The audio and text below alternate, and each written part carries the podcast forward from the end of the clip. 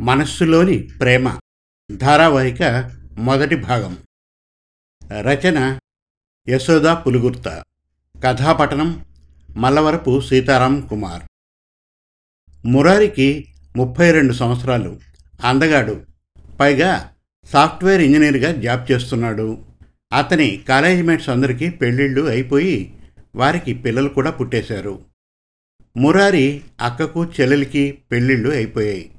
తమ్ముడు కూడా సంవత్సరం క్రితమే పెళ్ళి చేసుకుని ఒక ఇంటివాడైనాడు.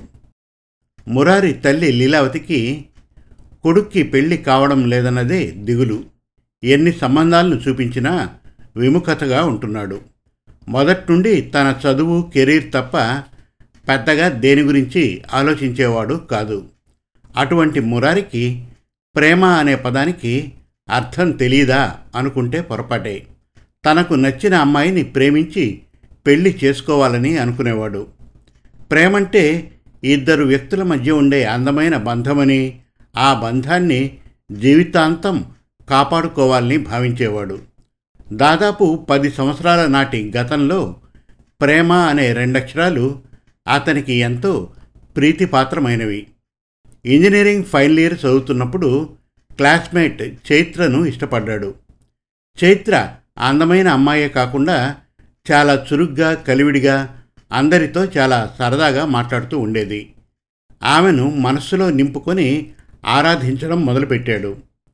తన ప్రేమను డైరెక్ట్గా ప్రపోజ్ చేస్తే ఒకవేళ చైత్ర నో అంటే అని ఊహించుకుంటూ భయపడేవాడు. ఫైనల్ ఇయర్లో క్యాంపస్ ఇంటర్వ్యూలు జరిగి తను సెలెక్ట్ అయ్యాడు. మంచి కంపెనీ హ్యాండ్సమ్ ప్యాకేజ్. అందరూ తనని అభినందించారు. ఉద్యోగంలో బాగా సెటిల్ అయ్యాక చైత్రతో తన లవ్ ప్రపోజ్ చేయాలనుకుంటూ కలలు కనేవాడు. ఒకరోజు కాలేజ్ క్యాంటీన్లో కాఫీ తాగుతున్నాడు. హాయ్ అన్న పిలుపుకు తలెత్తి చూశాడు. ఎదురుగా Chaitra. Congrats mister Murari campus సెలక్షన్లో lucky chance కొట్టేశారుగా? ఓ థ్యాంక్ యూ. అంతకు మించి సంభాషణ ఏమీ జరగలేదు. సంభాషణ అనేది ఒక కళ. పదాలు భావాలను వ్యక్తం చేస్తాయి.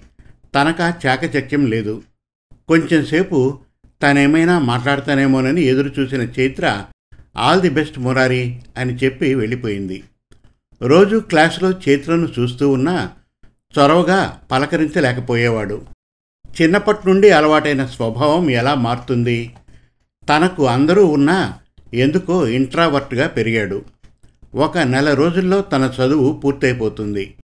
ఒకరోజు చైత్ర చాలా స్పెషల్గా తయారై వచ్చింది కాలేజీకి. అందరూ ఆమెకు అభినందనలు చెబుతున్నారు. హ్యాండ్ బ్యాగ్లో నుండి బయటకు ఏవో కవర్లు తీస్తోంది. తన దగ్గరకు కూడా వచ్చింది.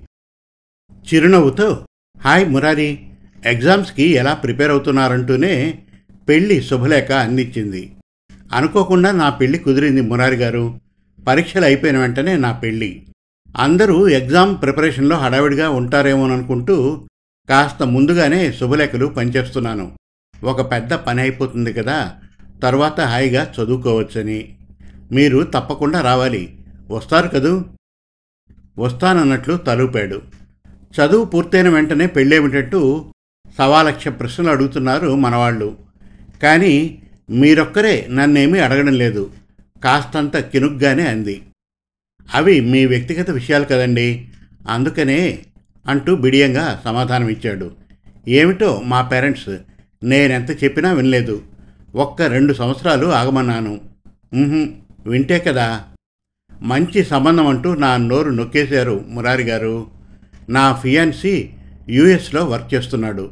చదువు అవగానే అమెరికా వెళ్ళిపోతాను. తాను కొంచెం తేరుకుంటూ కంగ్రాట్స్ చెప్పాడు. ఆ తర్వాత కొన్ని రోజులు ఎందుకో డల్ అయిపోయాడు.